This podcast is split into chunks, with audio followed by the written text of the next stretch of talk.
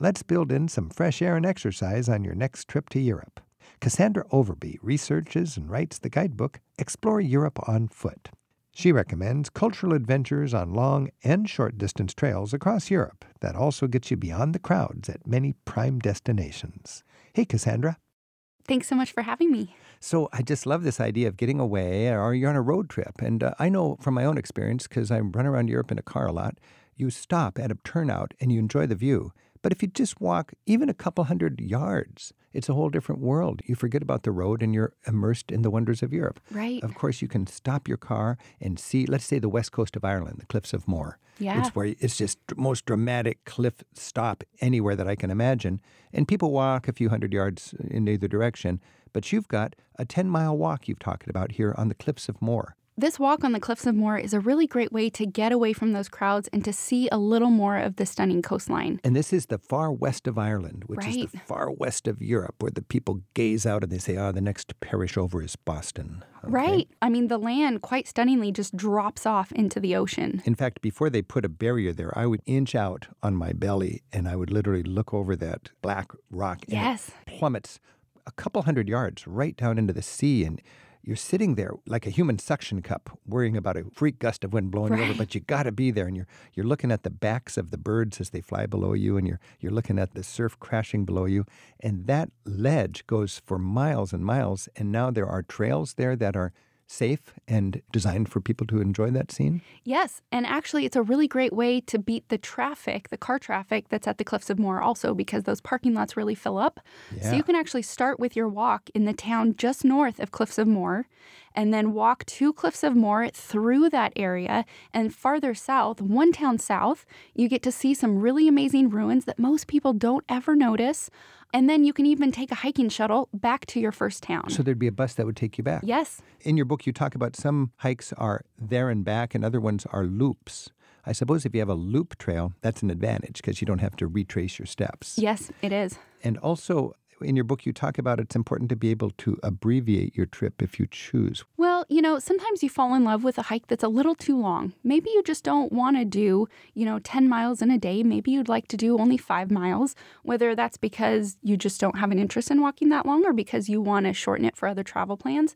In Europe, it's really easy to shorten hikes because there are things like cable cars, post buses, hiking shuttles, all sorts hop of ways. hop off buses. Exactly. They've got these tour buses I know that go along the cliffs of Moher. So you could go from that first town to the actual famous cliffs where all the tourists are, and then intend to have gone to the next town, but decided when you get there, you know, that's enough. Let's just have lunch here and we'll take the bus back to our starting point. Yes. And also, I think a lot of people don't realize how easy it is to get to the trailheads. Right. And that's because, you know, if you walk a lot in the United States, you realize trailheads are in wilderness and you need a car to get there. And that's pretty tough when you're traveling. But in Europe, trailheads are actually in small towns. And those small towns are serviced by amazing public transportation trains, funiculars, buses. That makes it incredibly easy if you're not traveling by car, even to get to a hike, even a day hike by train, do it, and then make your way back to your You original know, that's a very good point because here in Seattle, if I'm going to take a hike up in the Cascades, I need to drive there to that trailhead. right. But all of the hikes that you're talking about are accessible from a town which has a train station. Yes. Or nearly all of them. This is Travel with Rick Steves. We're talking with Cassandra Overby. Her book is called Explore Europe on Foot. Our phone number is 877 333 7425. And Kristen's calling from Delray Beach in Florida. Kristen, have you been thinking about hiking in Europe? Yes, I have, and my husband and I have hiked in Europe. And it was interesting to hear your talk about Ireland because that was the first place we hiked in County Wicklow Uh-huh. Ten years ago or so. And it was really, really wonderful. And we've done a little hiking in Tuscany, but lately we've been spending a lot of time in Paris and walking a lot of Paris.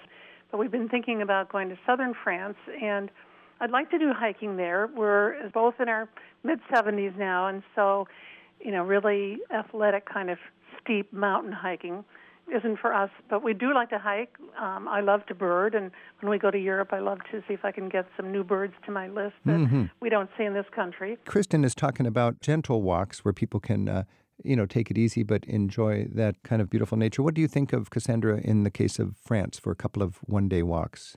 Ooh, so in the south of France, like she was talking about, just outside of Lourdes, there's a hike called Pic du Jer, and you can actually take the funicular up to the top of that hill And then you can wind your way down on really pretty trails that have a great view of Lourdes. And if you've never been to Lourdes, it is one of the most fantastic experiences ever. You know, you have people who have made the pilgrimage there, who are doing all of the different ceremonies, thousands of people so at this night is with the candles. spelled L O U R D E Right. Right. Lourdes, Our- and Yeah. uh, Our pronounced Lady in of French, Lourdes, Lourdes. yeah. It is a spectacle to be there, whether you're Catholic or not, to see that amazing display of faith and people from all corners coming there in hopes of some miraculous healing and people from all over the world volunteering. And then it's right at the gateway of the Pyrenees. And Mm-hmm. you can go down south of there to a place called Cirque de Gavarnie, which is an amazing walk also. So uh, the What is Pyrenees that one? Cirque de... Cirque de Gavarnie. It's uh, Cirque is it feels like an amphitheater, a natural amphitheater, Uh-huh. and you walk down this valley, and I just felt like a little shepherd boy in the south of uh, the, the mountains of France. Kristen, thanks for your, your call, and good oh, luck with your you hikes. for taking my call. You thank bet. you for the information. It's so helpful. This is Travel with Rick Steves. We're talking with Cassandra Overby. Her book is Explore Europe on Foot. And Cassandra, I just want to review a couple more of these day hikes. Um, Arthur's Seat outside of Edinburgh. When we go to Edinburgh, as many of us do, we see this wonderful sort of volcanic nub, and it's just sort of inviting. You can hike up to that? You can. So you can go from the old town and hike out to Arthur's Seat. And once you get out there, it's kind of amazing. You have one of the best views ever of Edinburgh and the beautiful architecture, but you feel like you're in the middle of nowhere. You're surrounded by scrub brush and there are beautiful birds. So it's a way to feel like you are completely in the wilderness while being in Edinburgh. And I took it one step further. I rented a kilt and did it in a kilt. I love that. All right. And you got another walk that you talk about in your book on Omaha Beach. And, Yeah. and uh, it just looks like an evocative opportunity to walk literally along the beach where, what, 2,400 Americans died on that day. On D-Day. Right. So it's one of the most incredible ways to actually experience World War II history that I know of. Today, the beach couldn't be more peaceful. You have kids playing in the water, seagulls shrieking overhead. But when you walk, you actually get to see beyond that. You see the memorials, you see the barbed wire up on the hill and the mm-hmm. German bunkers. And it's a really incredible walk. The beach is five miles long, so you can walk part of that. You can walk all the way down and back. But it also allows you to really have that contemplative experience and process everything that you've seen in the cemeteries and the museums. Nowadays, the museums related to that and the memorials are just better than ever to welcome people that want a, a very thought provoking walk. So that's Omaha mm-hmm. Beach. Uh, you also talk about Mount Vesuvius. I mean, we know Vesuvius because it blew its top in 79 AD and Right. created a, a lava flow and a, a mudslide that buried Pompeii. You can actually have a hike up to Mount, Mount Vesuvius, or what do we have there? You can. So, from the ruins of Pompeii, you can actually take a bus up Mount Vesuvius into the national park there. And from there, you can do a walk on the rim of Vesuvius. And you really don't understand how Vesuvius could have wreaked that much havoc until you're up there and you look down and you see how flat everything is going to the Bay of Naples. Oh, and yeah. it puts everything in a completely different perspective. It wreaked havoc and it also reeks of sulfur. It does. And you can look into the crater oh, Yeah. there, into the rim. The rocks are hot. My, my shoes were hot. Yes. And you look down into the crater and then you look out over the Bay of Naples and you can imagine the horror of that day when that Right. mountain probably lost a third of its height. I mean, I've seen ancient paintings of Mount Vesuvius before it blew. It was a, a very classic kind of pyramid shaped mountain, and now it's got this big hole in the top. What about Lake Bled in Slovenia? When you see one photograph of Slovenia, uh, the little country in the north of what was Yugoslavia, you see a gorgeous lake with an island in it, a little church on top of the island, and then a, a castle on the bluff overlooking the lake.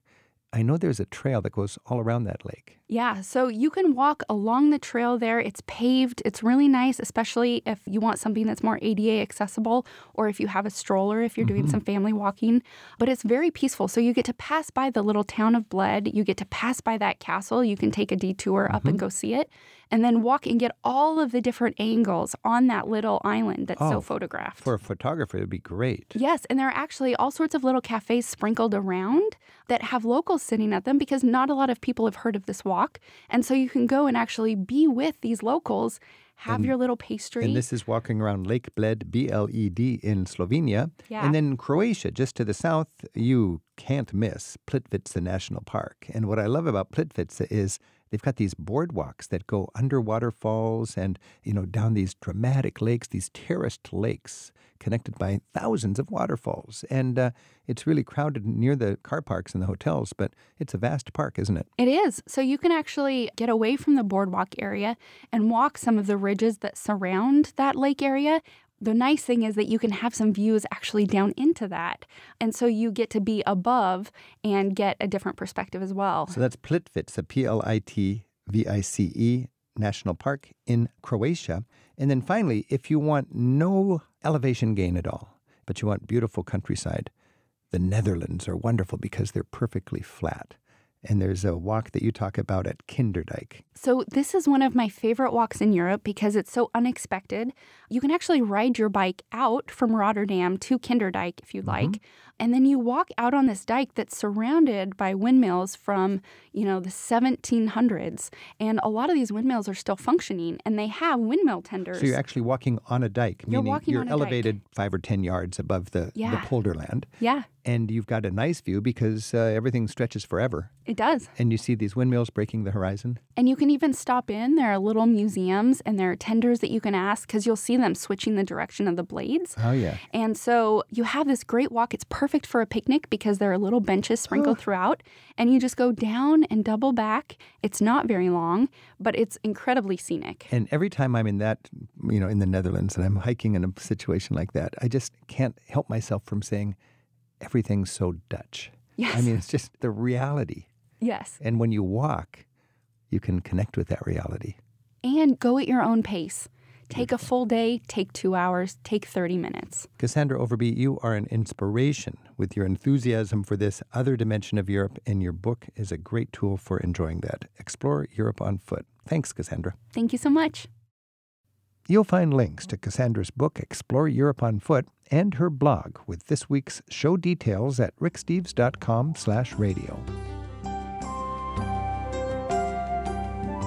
Each year, Rick Steves tour guides take thousands of free-spirited travelers on escorted tours through Europe, one small group at a time.